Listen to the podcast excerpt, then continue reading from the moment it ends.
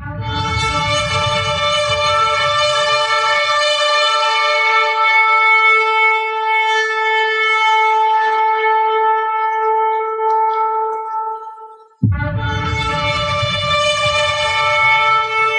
நல்லவர் அவருடைய கிருபை என்றும் உள்ளது. இந்த நாளில் உங்களை சந்திப்பதிலே மிகுந்த மகிழ்ச்சி அடைகிறோம். உங்களை வாழ்த்துகிறோம் உங்களை ஆசீர்வதிக்கிறோம்.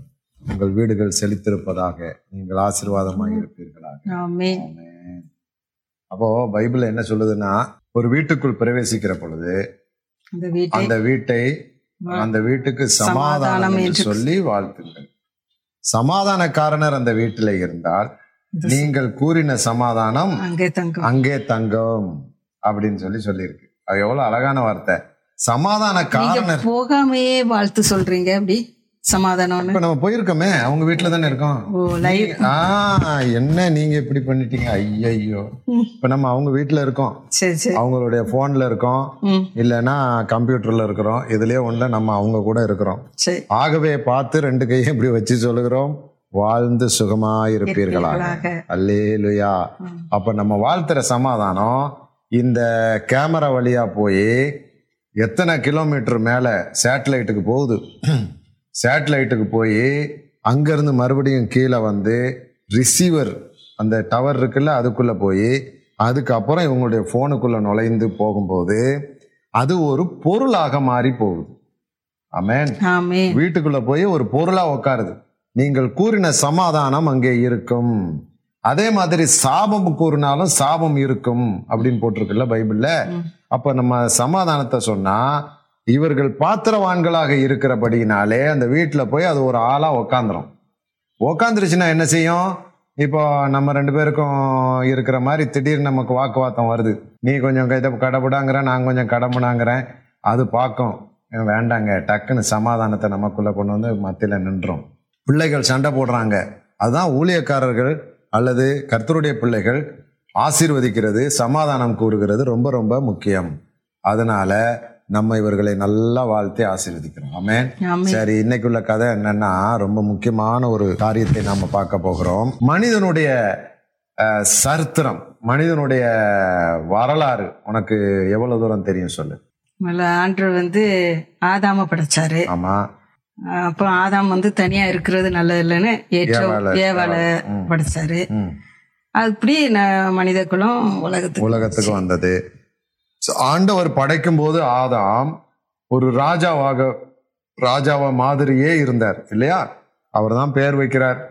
ஒரு நாயை கூப்பிட்டு இது நாய் அப்படின்னு பெயர் வச்சா அந்த நாய்க்கு என்னன்னா அந்த பெயர்னால அது நாய் இல்லை. அதோடைய சுபாவத்தினாலே அது நாய்.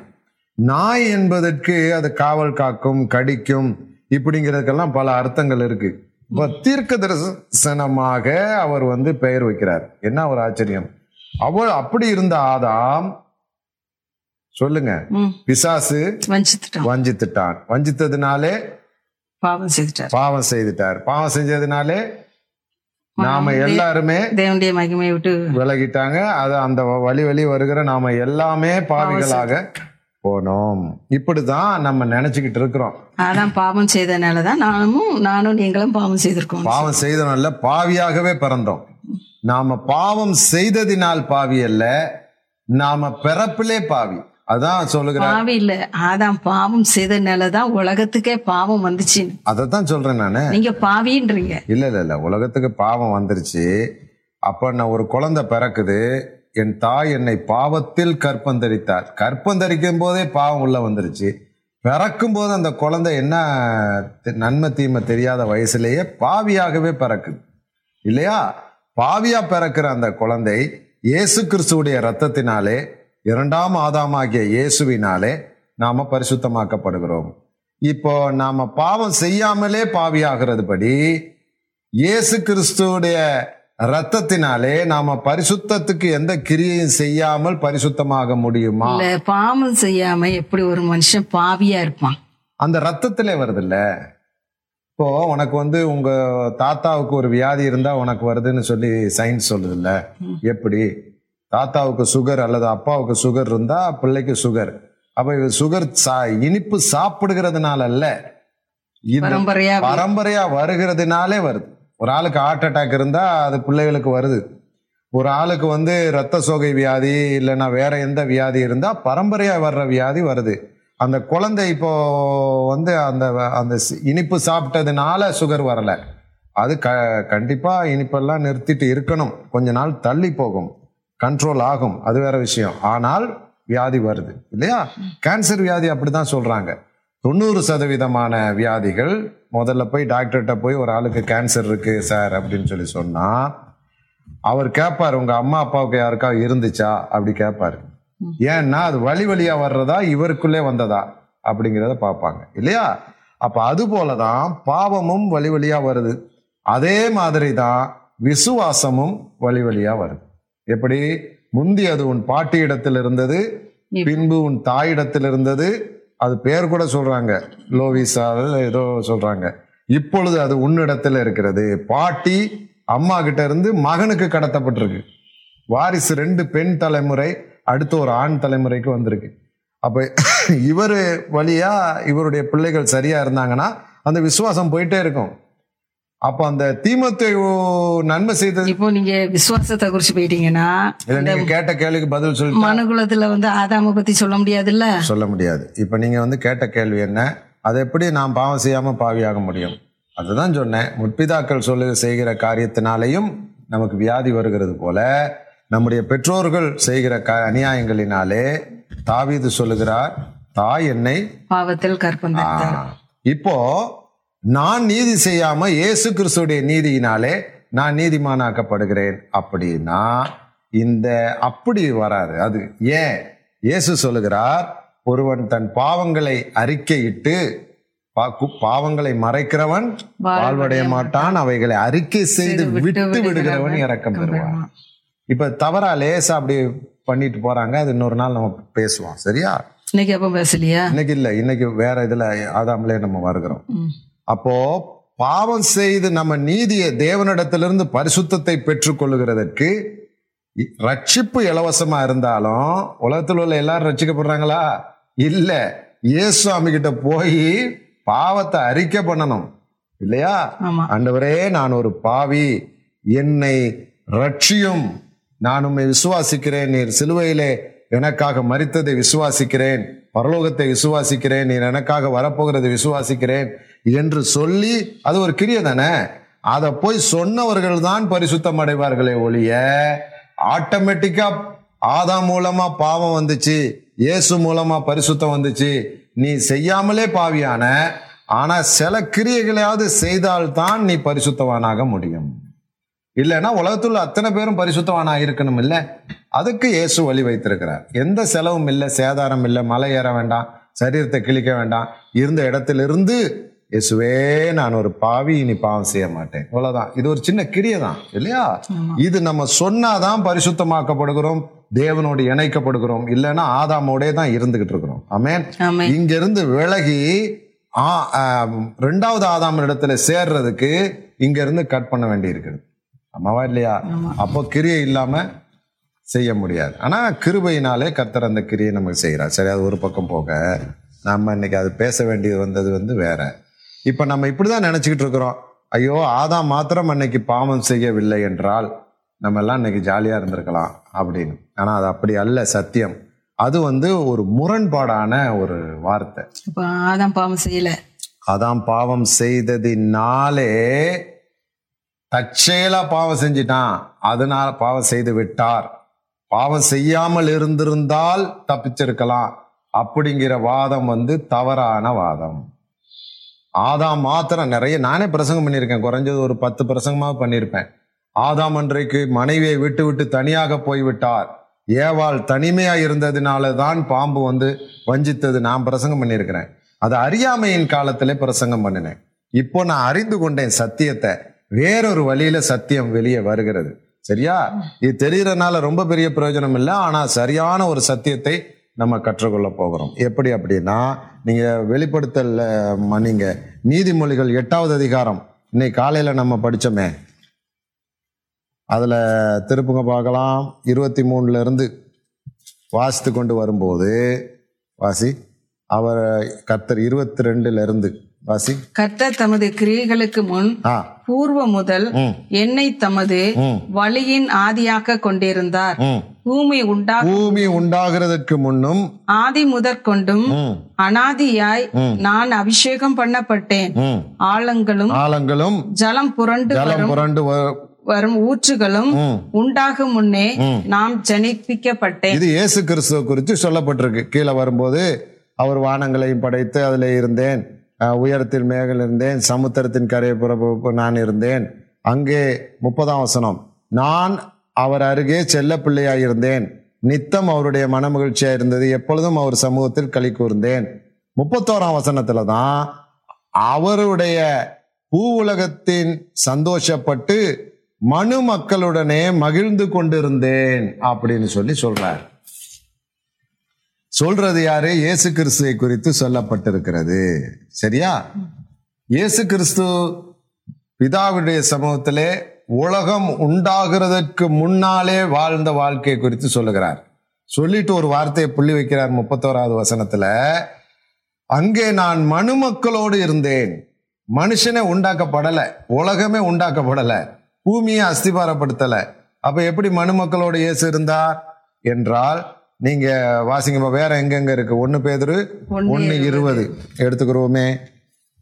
ஒன்னு பேதுரு ஒன்னாம் அதிகாரம் இருபதாவது வசனம். கேட்கிறவர்கள் எடுத்துக்கொள்கிறது ரொம்ப நல்லது. இது ரொம்ப ஒரு விஷயம். அவர் உலக தோற்றத்திற்கு அவர் உலகம் உண்டாகிறதுக்கு முன்னே குறிக்கப்பட்டவராய் குறிக்க எதுக்கும் ஒன்று மார்க் பண்ணிட்டாங்க பிதா. யார? இயேசுவை. உலகம் உண்டாகிறதுக்கு முன்னாலே பிதா இயேசுவை குறித்து விட்டார். என்ன குறித்தார்? தமது மூலமாய் தமது மூலமாய். தேவன் மேல் விசுவாசமா இருக்கிற உங்களுக்காக உங்களுக்காக. இந்த கடைசி காலங்களில் வெளிப்பட்டார். ஆமென். கடைசி காலத்திலே வெளிப்படுவதற்காக உலகம் உண்டாகிறதற்கு முன்னே பிதாவாகிய தேவன் இயேசுவை குறித்து விட்டார். அடுத்த வசனம் படி பார்க்கலாம். எபேசியர் ஒன்னு நாலு படிங்க.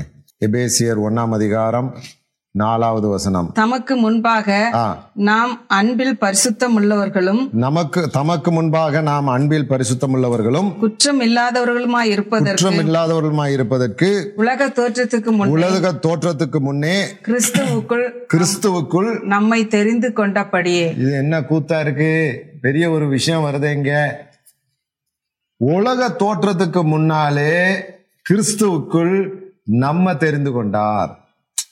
ஆஹா இதுல விஷயம் இருக்கு. அப்ப நம்ம என்ன நினைச்சிருக்கோம்?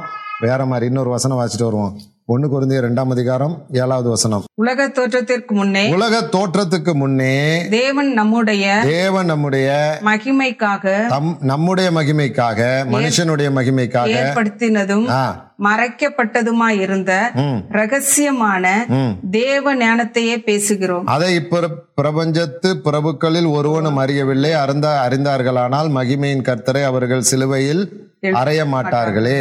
எழுதியிருக்கிறபடி தமிழத்தில் அன்பு கூறுவர்களுக்கு ஆயத்தம் பண்ணினவைகளை கண் காணவும் இல்லை காது கேட்கவும் இல்லை மனுஷனுடைய இருதயத்தில் தோன்றவும் இல்லை. நமக்கோ தேவன் அவைகளை தமது ஆவியினாலே தெரியப்படுத்தினார் வெளிப்படுத்தினார். தேவனுடைய ஆவியானவர் எல்லாவற்றையும் தேவனுடைய ஆழங்களையும் ஆராய்ந்திருக்கிறார். ஆஹ், அப்படி சொல்லுது. இப்ப இந்த மூணு வசனத்தை எனக்கு சொல்லுங்க பார்க்கலாம். ஒன்னு பேர் ஒன்னு இருபதுல என்ன சொல்லுது? உலக தோற்றத்துக்கு முன்னே முன்னாலே பிதா வந்து இயேசுவை குறிச்சிட்டாரு. எபேசியர் ஒன்னு நாலு. ஒன்னு நாலுல என்ன சொல்லுது? உலக தோற்றத்துக்கு முன்னாலே நீனு நானும் குறிக்கப்பட்டோம். உலகம் உண்டாகல அதுக்கு முன்னாலே குறிக்கப்பட்டோம். அப்புறம் இதுல சொல்லுது வெளிப்படுத்தல் இது சாரி நீதி ஒன்னு குருந்தியர் ரெண்டாம் அதிகாரம் ஏழாம் வசனத்துல உலக தோற்றத்துக்கு முன்னே தேவன் தம்முடைய மகிமைக்காக ஏற்ப நம்முடைய மகிமைக்காக ஏற்படுத்தப்பட்டதும் மறைக்கப்பட்டதுமான தேவ ரகசியம். ஏற்படுத்தப்பட்ட ரகசியம் மறைக்கப்பட்டிருக்கு. இப்ப இந்த நாலு வசனங்கள் நீதிமொழிகள் எட்டு முப்பத்தி ஒன்னு. எபேசியர் ஒன்னு நாலு. ஒன்னு பேதர் ஒன்னு இருபது. அதுக்கப்புறம் ஒன்னு கொரிந்தியர் ரெண்டு ஏழு. இந்த நாலு வசனங்களும் என்ன சொல்லுகிறது? உலக தோற்றத்துக்கு முன்னே இயேசு உலகத்துக்கு வர வேண்டும் என்று பிதா குறித்து விட்டார். உலக தோற்றத்துக்கு முன்னே மனிதர்கள் நானும் நீயும் உருவாக்கப்பட்டு விட்டோம். உலக தோற்றத்துக்கு முன்னே ஒரு ரகசியத்தை கர்த்தர் ஒ- ஒ- ஒண்ணு குருந்தியர் ரெண்டு ஏழிலே ஒரு ரகசியம் இருக்கு. அது உலக தோற்றத்தின் முன்னே உள்ள ரகசியம். அந்த ரகசியம் என்ன? நம்முடைய நன்மைக்காக உள்ளான ரகசியம். அதுல இருக்கா? நன்மைக்காக. அதுல கீழே சொல்லிட்டு வரும்போது அது உள்ளபடியே தேவன் மனுஷனுக்கு ஆயத்தம் பண்ணினதை கண்கள் காணவும் இல்லை காதுகள் கேட்கவும் இல்லை. அதுதான் ரகசியம். தேவன் நமக்கு ஒரு பிரம்மாண்டத்தை உண்டாக்கி அதை ஒரு ரகசியமாக வைத்து உலக தோற்றத்துக்கு முன்னாலேயே அதை செய்து முடிச்சிட்டார் அப்படின்னு சொல்லும்போது எல்லாமே கத்தருடைய திட்டத்தின்படி தான் நடக்க வேண்டி இருக்கிறது. சரி என்ன அந்த ரகசியம் அப்படின்னு நம்ம இப்போ பார்க்க போகிறோம் சரியா? என்னத்தை என்ன உலக தோற்றத்துக்கு முன்னாலே என்ன நடந்தது? நீங்கள் அப்படியே திருப்பிக் கொள்ளணும். எசேக்கியா இருபத்தெட்டுக்கு ஒரு விரல் வைக்கணும். ஏசாயா பதினாலில் ஒரு விரல் வைக்கணும். இசைக்கியா இசைக்கியல் நான் இல்லை நான் ஒன்று செய்வோமே. நான் வந்து இசைக்கியல் நீ ஏசாயா எடுத்துக்க நான் இசைக்கியல் எடுத்துக்கிறேன். அப்படி போவோம். இசைக்கியல் இருபத்தி எட்டாவது அதிகாரம். ஸ்தோத்திரம். இதிலே தெள்ளந்தெளிவாக ஒரு கதை சொல்லியிருக்கு. என்ன கதை அப்படின்னா இருபத்தெட்டாவது அதிகாரத்தில் விடிவெள்ளி மகனாகிய லூசிஃபரை குறித்து சொல்லப்பட்டிருக்கிறது. அங்க பதினோராவது வசனத்துல இருந்து இருக்கும். பதினாலு பதினொன்னுல இருந்து இருக்கும். சரியா? இங்க இருபத்தெட்டாவது அதிகாரத்துல நீ ப- இங்க பன்னிரெண்டாவது வசனம். இருபத்தெட்டு பன்னிரெண்டு நான் வாசிக்கிட்டா? மனுபுத்திரனே ரெண்டு வச்சிருக்கியோ? சூப்பர் வாசிங்க நீ தீரு ராஜாவை குறித்து தீரு ராஜாவை குறி தீரு ராஜானா லூசிபர். புலம்பி. ஆ. அவனை நோக்கி அவனை நோக்கி கர்த்தராகி ஆண்டவர் கர்த்தராகிய ஆண்டவர் உரைக்கிறது என்னவென்றால் நீ விசித்திரமாய் நீ விசித்திரமாய் செய்யப்பட்ட செய்யப்பட்ட முத்திரை மோதிரம். முத்திரை மோதிரம். நீ ஞானத்தால் நிறைந்தவன். பூரண அழகு பதிமூணாவது வசனம் வாசிமா நம்ம ஒவ்வொன்றா போவோம். நீ தேவனுடைய தோட்டம் நீ தேவனுடைய தோட்டமாகிய ஏதெனில் ஏதேனில் இருந்தாய். பதுமராகம் பதுமராகம் புஷ்பராகம் புஷ்பராகம் வைரம் வைரம் படிகப்பச்சை படிக பச்சை கோமதகம் கோமேதகம் எஸ்பி எஸ்பி. இந்திரநீலம். முதல்ல இருந்து எண்ணிக்கிருவோமா? வாசி நான் சொல்றேன். ஆ நீ வாசி நான் வாசி பதுமராகம் ஒன்னு புஷ்பராகம் ரெண்டு வைரம் மூணு படிகப்பச்சை நாலு கோமேதகம் அஞ்சு எஸ்பி ஆறு இந்திரநீலம் ஏழு பா எட்டு மாணிக்கம் முதலான எட்டு ஒன்பது இல்லையா? வெளிப்படுத்தலையும் ஒன்பது முத்து வருது. இப்ப இந்த லூசிபர் வந்து பாரு இப்படி ரத்தினம் இந்திரநீலம் இது பாரு ரத்தினங்கள் பொன்னும் உன்னை மூடிக்கொண்டிருந்தது. நீ சிருஷ்டிக்கப்பட்ட நாளிலே மேல வாத்தியங்களும் நாதஸ்வரங்களும் வாத்தியங்களும் உன்னிடத்தில் ஆயத்தப்பட்டப்பட்டிருந்தது. லூசிபர் அங்க எங்க எப்படி இருக்கிறான்? பரலோகத்துல இந்த ஒன்பது முத்துக்கள் இருந்தது. வெள்ளியும் பொண்ணும் அவனை மூடி இருந்தது அவன் சிருஷ்டிக்கப்பட்ட நாள்ல ஆடல் பாடல் இங்க போட்டிருக்கு பாரு என்னது? மேலதாள வாத்தியங்களும் நாதஸ்வரங்களும் உன்னிட ஆயத்தமாய் இருந்தது இப்ப என்ன கதை அப்படின்னா கவனி. நீ கவனிச்சா தான் அவங்க கவனிப்பாங்க. லூசிஃபர் மிகாவேல் காப்ரியல் மூணு தூதர்கள் பிரதானமான தூதர்களாக பிதா குமாரன் பரிசுத்த ஆவியானவருக்கு அடுத்த ஸ்தானத்திலே கர்த்தர் நியமித்து வைத்திருந்தார். கேர்பீன்கள் இருக்காங்க சேரபீன்கள் இருக்கிறாங்க ஜீவன்கள் இருக்கிறாங்க நாலு ஜீவன்கள் இருக்கிறாங்க.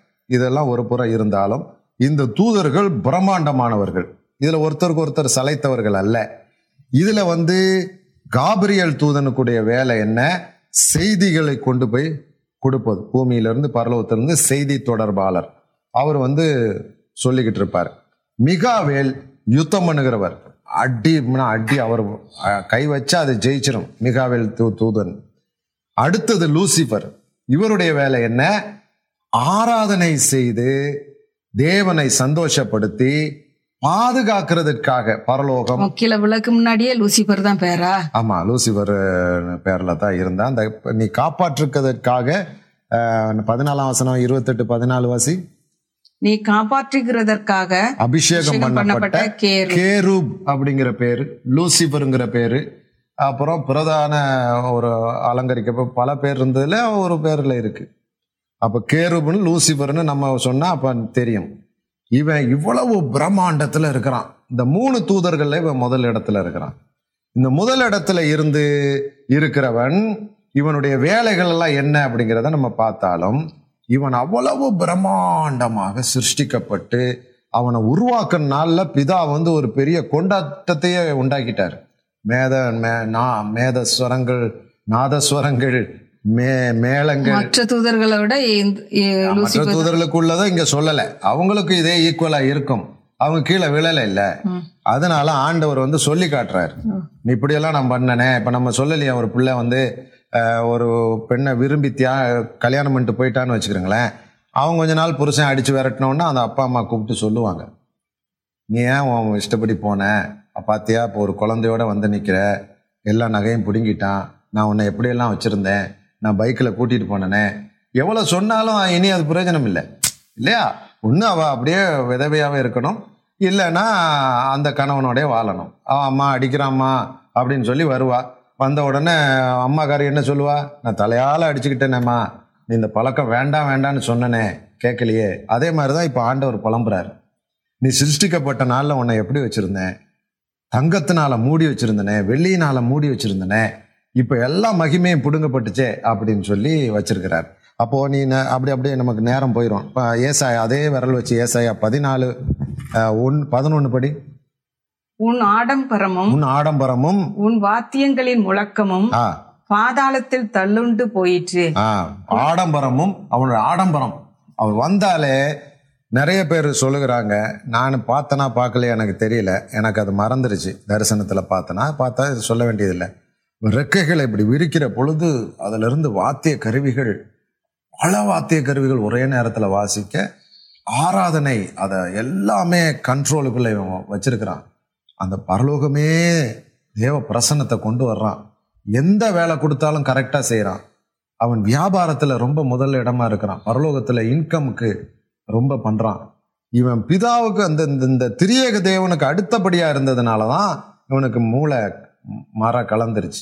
ஆகா அந்த ஒரு இடம் அந்த உன்னதமானவரையும் நம்ம அடைஞ்சிட்டோம்னா இவ்வளவும் இருக்குமே அப்படின்னு சொல்லி கர்த்தர் அவனுக்கு மு முப்பத்தி மூவாயிரத்தி மு முந்நூற்றி முப்பது கோடி தேவ தூதர்களை ஒரு செட்டப்பாக கொடுத்து நீ வச்சுக்கோ நீ செய்கிறதெல்லாம் செஞ்சுக்கோ அப்படின்னு சொல்லி சொல்ல இவன் பரலோகத்தில் ரெக்கைகளை விரித்து போனாலே அந்த பரலோகமே ஆனந்த கழிப்பாக இருக்கும்.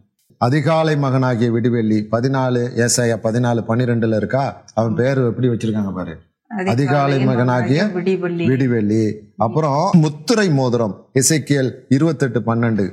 முத்திரை மோதிரமா தேவன் அவனை வச்சிருந்திருக்கிறாரு. அப்புறம் இருபத்தெட்டு பதினாலுல நீ காப்பாற்றுவதற்காக அபிஷேகம் பண்ணப்பட்ட கேரு. அப்படின்னு இருக்கா? இருக்கு. அவனுக்கு எத்தனை பேர்னு கேட்டல பாரு எத்தனை எல்லாம் வருது? அதுக்கு பிறகு இருபத்தெட்டு பதினாலுல அக்கினி கற்கள் என்னது அப்படி இருக்கு? அக்கினி மயமான கற்களின் நடுவே உலாவினாய். அக்கினி மயமான கற்கள் நடுவே உலாவின யாரும் பக்கத்துல போக முடியாத ஒரு கிருபையை கர்த்தர் வச்சிருக்கிறாரு. அதுக்கு பிறகு இருபத்தெட்டு பதினஞ்சுல நீ ஒரு குறை நீ சிருஷ்டிக்கப்பட்ட நாள் துவங்கி உன்னில் ஒரு அநியாயம் கண்டுபிடிக்கப்பட்டு மட்டும் உன் வழிகளில் குறையற்றிருந்தாய் குறையற்று இருந்தாய். அப்படின்னு சொல்லி சொல்ல பதினாறு வாசி உன் வியாபாரத்தின் மிகுதியினால். உன் கொடுமை அதிகரித்து போதும். வியாபாரம் இப்ப வியாபாரம்னா அவனோட அவனுக்கு கொடுக்கப்பட்ட வேலை. இதா சொல்ற நீ அதை பண்ணுங்க இதை- இதெல்லாம் கிளீனா செஞ்சு முடிச்ச உடனே இவனுக்குள்ள ஒரு தற்பெருமை. நம்மளால எல்லாம் செய்ய முடியும். அப்ப நம்ம ராஜ்யத்தை நம்ம கை வசப்படுத்திட்டோம்னா பிதாவெல்லாம் தள்ளி விட்டுட்டோம்னா நம்மளே பெரிய ஆளை ஆண்டலான்னு சொல்லி ஒரு கேவலமான எண்ணம் பரலோகத்திலே வருகிறது. பரலோகத்துல பாவம் இல்லைன்னு சொல்றோம்ல பரலோகத்துல கெட்ட சிந்தனைகள் இல்லைன்னு சொல்றோம்ல ஆனா இது பரலோகத்துல வருது. சரியா? இப்பதான் நம்ம மனுக்குலம் ஆதாமோட லிங்க் பண்றோம். நீ கேட்டு கேட்கிற கேள்வி. இப்ப இவனை கீழே கர்த்தர் அதல பாதாளத்துல தள்ளிட்டார். யார விடிவெள்ளியே வெடிவெளியே தள்ளிட்டார். தள்ளின உடனே நீ அடுத்த பக்கம் வாசிச்சேன்னா அவனை வந்து அழுகி போன கிளையை போல மாற்றிட்டார். ஏசாயா பதினாலாவது அதிகாரம் பத்தொன்பதாவது வசனம். இப்ப இவர் எப்படி இவ்வளவு மகிமையா இருந்தவர் ஒரு மரத்தை தண்ணிக்குள்ள போட்டு அழுகி போனா எப்படி நாற்றம் அடிக்கும் உருவழிந்து போயிருக்குமோ அந்த லெவலுக்கு ஆகி மிதிக்கப்பட்டு அவமானப்பட்டு இருக்கிறான். இவனை தள்ளிவிட்ட இடம் பரலோகத்திலே எம்டியாக இருக்கிறது. பரலோகத்துல ரெண்டு இருக்கக்கூடாது மூன்று. பனிரெண்டு ஏழு இவைகள் தான் பரலோக எண்கள். இப்போ மூணு பேர் இருந்த தூதர் இடத்துல அந்த இடத்துல உளுந்த உடனே ஒரு இடம் காலியா இருக்கு. இந்த இடத்துல மனுஷனை கொண்டு வந்து வைக்க வேண்டும் என்று சொல்லி எபிரே இரண்டாவது அதிகாரம் பதினாறு படிங்க. ஆதலால் அவர் தேவதூதருக்கு உதவியாக கை கொடாமல் ஆபிரகாமின் சந்ததிக்கு உதவியாக கை கொடுத்தார். இங்க ஒரு புள்ளிய வச்சுட்டார். எப்படின்னா இப்ப இந்த இடத்தை நிரப்புறது எப்படி அப்படின்னு பிதா யோசிக்கிறார். அவர் யோசிக்க வேண்டிய யோசனையில மகா பயங்கரமானவர். ஆபிரகாம் சந்ததின்னு சொல்றீங்க. அங்க வந்து ஆதாமு தானே கொண்டு வர்றீங்க? இல்ல ஆபிரகாம் வந்து அது க்ளோஸ் ஆயிருச்சு. ஆபிரகாம பன்னெண்டாம் அதிகாரத்துல தெரிந்து கொண்டு சொல்லிட்டாரு இனிமே பிறக்கிற எல்லாமேக்கு நீதான் தகப்பன். ஆபிரகாமுக்கு. ஆமா ஆமா. இப்ப நம்ம ஆபரகாம தான் அப்பான்னு கூப்பிடணும். நீங்கள் ஆபரகாமின் பிள்ளைகள் ரோமர் ரெண்டாம் அதிகாரம் முழுவதும் வருது. கலாத்தியர் மூணு அஞ்சு. அப்ப அந்த ஆதாம கொண்டு எங்க கொண்டு வருவீங்க? ஆதாம எங்கேயும் கொண்டு வரல. நான் சொல்றத கேட்டீங்கன்னா நீங்க போதும். பிறகு நீங்க முடிவுல தான் இதெல்லாம் தெரியும். நான் என்ன செய்வேன்னா கொஞ்சம் கூட்டு கொஞ்சம் சாம்பார் கொஞ்சம் எல்லாம் போட்டு இப்ப பிணைஞ்சுக்கிட்டு இருக்கிறேன். அது எல்லாம் பிணைஞ்சு வாயில நீங்க எல்லாம் பிணையிறத பார்த்தா எங்களுக்கு புரியணும்ல. தான் நீங்க வந்து அதை வாயில வச்சாதான் அது டேஸ்ட் வரும். அந்தக்கு முன்னாலேயே நீ என்ன அப்படின்னு கேட்டீங்கன்னா கொஞ்சம் பொறுத்து கேட்டீங்கன்னா தெரியும். சரியா? இப்போ இவ்வளவு நாள் சொன்னது என்ன? உலக தோற்றத்துக்கு முன்னாலே இயேசு குறிக்கப்பட்டார். பூமிக்கு வரணும்னு. மனுஷனை உண்டாகிறதுக்கு முன்னாலே. இந்த லூசிபர் என்னைக்கு கீழே தள்ளப்பட்டானோ அப்போ பரலோகத்துல கமிட்டி கூடியது. கூடி பிதா கேட்கிறார் குமாரன்ட்ட "அஹ், இ- நீங்க பூமிக்கு போக சித்தமா? போவீர்களா? குமாரன். குமாரன்ட்ட பிதா கேட்டிருக்கணும். அவர் சொல்றார் சரி அப்பா நீங்க சொன்னா நான் போகிறேன். என்ன செய்யணும் அங்க போய்? நீங்க மனுஷனை நான் முதல்ல அனுப்புவேன். அவனை வந்து பிசாசுக்கிட்ட மெல்ல அனுப்புவேன். பிசாசு வந்து மனுஷனை பார்த்த உடனே மனுஷனை வஞ்சிப்பான். அப்போ வந்த உடனே அதை குற்றம் பிடிச்சு பிசாசு மேலே நான் குற்றம் சுமத்துவேன். அப்போ உடனே நீங்க போய் நான் உன் வித்துக்கும் ஸ்திரீவுடைய வித்துக்கும் பகை உண்டாக்குவேன்னு ஒரு சட்டத்தை அவன்கிட்ட சொல்லிட்டு வந்துடுவேன் அதுக்கு பிறகு நீங்க ரெண்டா ஐயாயிரம் வருஷத்துக்கு பிறகு ஸ்திரீனிடத்துல போய் பிறக்கணும். பிறந்து மனுஷனுடைய பாவம் ஆதாம் செஞ்ச பாவத்துக்காக மன்னிக்கிறது மாத்திரமல்ல ஒன்னியவான் மூணு எட்டு பிசாசின் கிரியைகளை அழிக்கும்படிக்கே தேவ தேவகுமாரன் வெளிப்பட்டார். அவர் வெளிப்பட்டதின் முக்கிய நோக்கம் இவனை அடிக்கணும். அப்போ அதுக்கு ஒரு ட்ராப்பு ஒரு கண்ணி எலி பிடிக்கிற பத்தயம். கேள்விப்பட்டிருக்கியா? நம்ம ஊர்ல சொல்லுவாங்கல்ல பத்தயம். இப்ப நமக்கு எலி வைக்கும்போது அந்த எலிக்கு என்ன பிடிக்கும்? தேங்காய் பிடிக்கும் வடை பிடிக்கும் அதை கொண்டு போய் அதில் சொருகி அப்படி திறந்து வச்சிருவாங்க. அதே மாதிரி தான் ஆதாம சிருஷ்டித்து கொண்டு போய் இப்படி திறந்து வச்சிருக்கிறார். ஏவாள் வாலிப புள்ள அவ கபடம் இல்லாம சூதுவாது இல்லாம இருக்கா?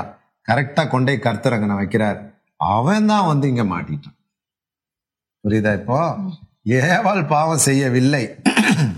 கர்த்தர் ஏன்னா உலக தோற்றத்துக்கு முதல்ல உலகம் உண்டாகிறதுக்கு முதல்ல மனிதன் உண்டாகிறதுக்கு முதல்ல அங்க பேச்சு நடந்துருச்சு இயேசு வரணும். லேலியா அல்லேலூயா. அப்ப நம்ம பிரசங்கம் பண்றோம் என்ன? ஏவாள் பாவம் மாத்திரம் செய்தாமல் இருந்திருந்தால் தப்பித்திருக்கலாமே. அது முற்றிலும் பொய். அது பொய் இல்ல அது வந்து புரியல விளங்கல. நான் பிரசங்கம் பண்ணியிருக்காது. தவறு. அப்போ உண்மை என்ன? ஏவாளை கர்த்தர் அங்க கொண்டு போய் வைத்து பாம்பு இருக்கிற இடத்துல ஏவாளை போகும்படி தூண்டி இருக்கிறார். இப்ப இந்த அம்மா அழகா அவ கர்த்தர் சிருஷ்டித்தா எப்படி இருக்கும்? ஒரு பிள்ளை இல்ல. ஒரு மகள் மாதிரி அப்படியே கள்ளம் கபடம் இல்லாமல் இருந்தால் பிசாசு பார்த்தா நல்ல சந்தர்ப்பம். ஆதாமா கொஞ்சம் அப்படியே ஆவியானவர் கூட்டிட்டு போயிருப்பார். இப்போ பேச்சுவார்த்தை நடக்குது. பழத்தை பறித்து தின்னா பழத்தை பறித்து தின்னது மனுஷனுக்கு ஆபத்து இல்லை பிசாசுக்கு தான் ஆபத்து. அவர் மூணாம் அதிகாரத்தில் வந்து என்ன சொல்கிறாரு திருப்பி கொள்ளுங்க ஆதி ஆமாம் மூணாம் அதிகாரத்தில். உன் வித்துக்கும் ஸ்திரீவுடைய வித்துக்கும் பகையை உண்டு பண்ணுவேன். பதினஞ்சாவது வசனம். வாசிங்க. உனக்கும் ஸ்திரீக்கும். உன் வித்துக்கும் இல்ல அதுக்கு பதினாலு படி. அப்பொழுது தேவனாகிய கர்த்தர் சர்ப்பத்தை பார்த்து நீ இதை செய்தபடியால் சகல நாட்டு மிருகங்களிலும் சகல காட்டு மிருகங்களிலும் ம். சபிக்கப்பட்டிருப்பாய். சப்- இப்ப யார சபிச்சிட்டாரு? பிசாச சபிச்சிட்டாரு. அவன் கீழே விழுந்தாலும் கொஞ்சம் இருந்துச்சு அவனுக்குள்ள பவர் எல்லாம் இருந்துச்சு. பாம்புக்குள்ள நுழையிறான் அங்க நுழையிறான் இங்க நுழையிறான். இப்போ கர்த்தர் சபிக்கணும்னா இவன் வம்பு இழுக்கணும். அது வம்பு இழுக்கிறதுக்கு ஒரு எலிப்பத்தை அங்கே வைக்கணும். அதுக்கு ஏவாள் தான் பழிக்காடா. சரியா? போயிட்டு வந்த உடனே வசமா மாட்டிட்டான். மாட்டுன உடனே சொல்றாரு அடுத்த வசனத்தை. எப்பா இனிமே இப்படி செய்யாத ஏவாள் நீ இனிமே இப்படி செய்யாத நீ போ நீ போ அப்படி சொல்லலை. வா பாரு ஆப்பு வச்சுட்டாரு பாரு. உனக்கும் உனக்கும் ஸ்திரீக்கும் ஸ்திரிக்கும் உன் வித்துக்கும் உன் வித்துக்கும் அவள் வித்துக்கும் அவளுக்கும் பகை உண்டாக்கும் பகை உண்டாக்குவேன். அவர் உன் தலையை நசுக்குவார். நீ அவர் குதிங்காலை நசுக்குவாய். கடவுளுடைய வேலை எப்படி பார்த்தியா? இவருக்கு வேலை இவன் தலையை நசுக்கணும். சும்மா ரோட்ல போற போற ஒரு ஆளை நசுக்க முடியாது. ஏன்னா பரலோகமே சட்டத்துக்கு உட்பட்டது. சும்மா வந்து நசுக்கினா "ஏ, சும்மா இருக்க நீ ஏன் வந்து அடிக்க? அப்படின்னு கேட்க பிரச்சனை வரும். இப்ப அவனுக்கு ஒன்றும் சொல்ல வழி இல்லை. சரியா? இப்ப சொல்லிட்டாரு நசுக்குவேன் அதுதான் ஒண்ணு குருந்தியர் மூணு ஒன்னு யோவான் மூணு எட்டு. பிசாசின் கிரிகளை அழிக்க. ரோமர் பதினாறு இருபது. சமாதானத்தின் தேவன் தாமே சாத்தானை மனுஷன் கால் மூலமாக மிதிப்பார். வந்துருச்சாங்க அப்புறம் கொலோசியர் ரெண்டாம் அதிகாரம் பதினாலு பதினஞ்சு. வசனம். அவனை நிர்வாண கோலமாக்கி உரிந்து அவர் வெற்றி சிறந்து அவன் கையெழுத்தை குலைத்து அவன் கையெழுத்தெல்லாம் வாங்கி வச்சுட்டான். இப்ப என்னன்னா மொத்த கையெழுத்து மொத்த காரியத்தை அவன் எடுத்து வச்சுட்டு ஏசுவாமிட்டே சொல்றான். நீங்க என் காலில் விழுங்க. நான் எல்லாத்தையுமே தந்துருவேன். அப்படின்னு சொல்லி சொல்றான். என்னன்னா எல்லா பவரும் அவன்கிட்ட போயிருச்சு. இதுதான் ஆண்டவர் எதிர்பார்த்தது. இப்ப இந்த பவரை பிடுங்கி அவனை ஒண்ணுமில்லாம ஆக்கி அவனை வந்து ஆயிரம் வருஷம் அரசாட்சி சமயத்திலே இயேசு கிறிஸ்து அவனை கட்டி நிரந்தரமாக அக்னியில தள்ளணும். அதுக்கு பிறகு உலகத்தை விடுதலையாக்கி மனிதர்களை ஆட்சி கர்த்தருடைய பிள்ளைகளை ஆட்சி பண்ண விடணும். இதுதான் பரலோக பிதாவினுடைய ரகசியம். இதுதான் ஒன்று குருந்திய ரெண்டாம் அதிகாரம் ஏழாம் வசனத்தில் அது ஒரு பெரிய ரகசியம். அது உலக தோற்றத்துக்கு முன்னாலே மனுஷனுடைய நன்மைக்காக வந்த ரகசியம். இப்போ கேளு விஷயத்த முடிக்க போறோம். இல்லையா? இன்னும் கொஞ்சம் நேரம் இருக்கு அதுக்குள்ள நம்ம முடிப்போம். இப்போ எப்படி விஷயம் அப்படின்னா இப்போ லூசிபர் இந்த இடம் எம்டியா இருக்குல்ல. இப்போ எபிரேயர் ரெண்டு பதினாறுல வாசிச்சோமே.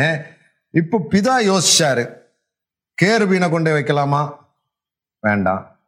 இன்னொரு ஜீவனை கொண்டு அங்க வைக்கலாமா? ஏன்னா மூணு வரணும் இல்ல ஃபுல் ஃபுல் ஃபுல் அது ஃபுல் ஆகணும். அப்போ வேற யாரையாவது பண்ணலாமா அப்படின்னா இல்லை அப்படின்ட்டு தூதர்களில் கை கொடுக்காம அந்த கையை ஆதாமுடைய சந்ததி அல்லது ஆபிரகாமுடைய சந்ததிக்கு நீட்டி அவனை தூக்கி எடுத்து இப்போ வாசி ஒன்று வெளிப்படுத்தல் ஒன்றாம் அதிகாரம் ஏழாம் வசனம். வெளிப்படுத்தல் ஒன்றாம் அதிகாரம் ஏழாம் வசனம். அதில் உங்களை ராஜாக்களும் ஆசாரியர்களுமாக்கி நம்மிடத்தில் அன்பு கூர்ந்து நம்மிடத்தில் அன்பு கூர்ந்து தமது இரத்தத்தினாலே நம்முடைய இரத்தத்தினாலே நம்முடைய பாவங்கள் நம்முடைய பாவங்களற நம்மை கழுவி நம்மை கழுவி தம்முடைய தம்முடைய பிதாவு பிதாவாகிய தேவனுக்கு முன்பாக பிதாவாகிய தேவனுக்கு முன்பாக நம்மை ராஜாக்களும் என்னையும் உங்களையும் இப்ப எப்படி பண்றாரு? ராஜாக்களும் லூசிபருக்கு இருந்த அவ்வளவு மகிமையும் புடுங்கி நம்ம கையில கொடுத்து மனிதனை கொண்டு போய் அந்த இடத்துல வைக்க பிதா சித்தம் கொண்டார். ஆகவேதான் ஆதாம அனுப்பி அவன்கிட்ட பழி வாங்கி உரண்டை இழுத்து அவன் பூமியில தள்ளப்பட்ட உடனே முதல் வானத்திலையும் பூமியிலையும் ஒரு பெரிய ராஜா மாதிரி அவன் அழகா தன்னை இது பண்ணிட்டு அப்படியே படம் காட்டிட்டு அலைஞ்சான். கர்த்தர் அதுல இருந்து அடிச்சு நொறுக்கி அவனை எங்கேயும் விடக்கூடாது எங்கேயும் விடக்கூடாதுன்னு சொல்லி அவனுக்காக பிசாசுக்காகவும் அவனுடைய கூட்டத்துக்காகவும் ஆயத்தம் பண்ணப்பட்ட அக்கினி கடல். ஒரு கடல் அங்க ரெடி பண்ணுறாரு ஜெயிலு. அதுல போட்டு இரவும் பகலும் அவனை வாதிக்கணும். வாதிக்கணும்னா சும்மா பிடிச்சி அங்க போடக்கூடாது. இவன் மனுஷனை நான் அனுப்புவேன் என் சாயல்ல அனுப்புவேன் அவன் அங்க வம்பு இழுப்பான் வம்பு இழுத்த உடனே நான் அவனை அடிப்பேன் மனுஷனை வச்சு அடிப்பேன். அதான் கடைசி காலத்துல இருக்கிறவன் நானும் நீனும் பிசாசோட பனிரெண்டு பதினொன்னு வெளிப்படுத்தல் என்ன சொல்லுகிறது? அவர் ஆட்டுக்குட்டியானுடைய ரத்தத்தினாலும் சாட்சியின் வசனத்தினாலும் அவனை ஜெயித்தார்கள். நமக்கு ஜெயிக்கிறதுக்கு ரெண்டு ஆயுதத்தை கொடுத்து அவனை ஜெயிக்க வச்சு வெளிப்படுத்தல் இருபதாம் அதிகாரத்துல நிரந்தரமாய் அவனை அக்கினி கடல்ல தள்ளி விட்டுறார். தள்ளி விட்டுட்டு நம் புழுக்களாகிய தூசிகளாகிய எண்ணெயும் உன்னையும் எடுத்து பரிசுத்தப்படுத்தி எபேசியர் ஐந்து இருபத்தி ஏழின் படி கரைதரையற்ற ஒரு சபையை உண்டாக்கி அவர்களை கொண்டு போய் ஆபரகாமுக்கு உதவியாக அவனுடைய சந்ததிக்கு கை கொடுத்து கொண்டு போய் பரலோகத்திலே முதல் பலனாக வைப்பார். அவங்க வந்து ஒரு ஒரு கூட்ட மக்கள் எப்படி லூசிபரோட முப்பத்தி முக்கோடி தூதர்கள் இருந்தார்களோ அதுபோல ஒரு பெருங்கூட்ட மக்கள் அங்கே ஒரு அபிஷேகம் பெற்று தேவனுடைய சன்னிதானத்திலே வெள்ளியினாலும் பொன்னினாலும் நிரப்பப்பட்டு இதுக்கு தான் ஏழு சபைகளில் உள்ள லிங்கை நம்ம படிக்கணும். இப்போ நேரம் நமக்கு முடிந்திருக்கிறது. ஆகவே இப்போ நீ இந்த மனுக்குல சரித்திரம் கேட்டதை லேசா எனக்கு சொல்லு. ஆதாமை சிருஷ்டித்தா. அவ்வளவு எனக்கு அந்த அளவுக்கு சொல்ல வேண்டாம் நான் கேட்கிற கேள்விக்கு சொல்றியா? சரி ஆதாமை சிருஷ்டித்த கர்த்தர் ஆதாம் பாவம் செய்தானா? அல்ல செய்தாரா? அல்லது தேவன் ஒரு சந்தர்ப்பத்தை ஏற்படுத்தி பிசாசை பழி வாங்கும்படி ஒரு சந்தர்ப்பத்தை தேவன் வந்து ஒரு சந்தர்ப்பத்தை ஏற்படுத்தி பிசாச எப்படியாவது பழி வாங்கணும் அதே மாதிரி யூதாஸ். யூதாஸ் வந்து அவர் காட்டி கொடுக்கணும் என்று அவருக்கு சொல்லப்பட்டது. அவராக இல்லை. பன்னெண்டு பேரில் கல்லனாக அவர் எத்தனிக்கப்படுவார் அவர் ஒருவர் வந்து காட்டி கொடுப்பார் என்று சொல்லி யூதாஸ் வந்து ஒரு அந்த நேரத்திலே அது ஒரு வேலையை செய்து முடித்தார். பிசாஸ் அவனுக்குள்ளே புகுந்து அங்கேயும் ஒரு பழி வாங்குதல். கர்த்தர் அவனை போட்டு மாட்டிட்டார்.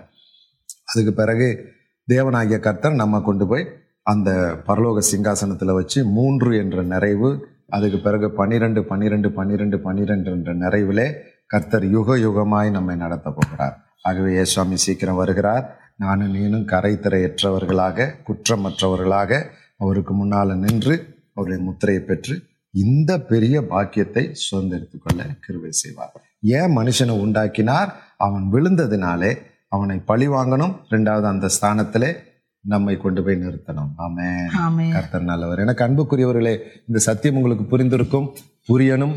ஏனென்றால் இது புரிந்தாதான் நம்முடைய உபத்திரவத்தின் வேலை என்னன்னு தெரியும். உலகத்துல ஏன் இவ்வளவு கஷ்டப்படுறோம்? இந்த கஷ்டங்கள் பரலோகத்திலே ஒப்பிடத்தக்கவைகள் அல்ல இக்காலத்து பாடுகள் இனி வருகிற மகிமைக்கு மகிமைக்கு ஒப்பிடத்தக்கவை. ஒப்பிடத்தக்கவைகள் அல்ல இங்க சின்ன கஷ்டம் இயேசுவுக்காக பட்டா கூட அதுதான் உங்களுக்கு பரலோகத்தில் வெள்ளியினாலும் பொன்னினாலும் உங்களை அலங்கரித்து அப்படியே உங்களை மகிமையினால் நிரப்பி ஒரு பெரிய கொண்டாட்டம் வைக்கிறார் ராஜா வீட்டு கல்யாணம். அந்த என்ட்ரியை வந்து பெருசா பிரம்மாண்டமா பண்றாரு பிதா. குமாரனுடைய திருமணமாக பண்ணி நம்ம எல்லாரும் அவருடைய மனைவியாக மாற்றி ஆண்டவர் வந்து ஒரு பிரம்மாண்டமா பண்றார்.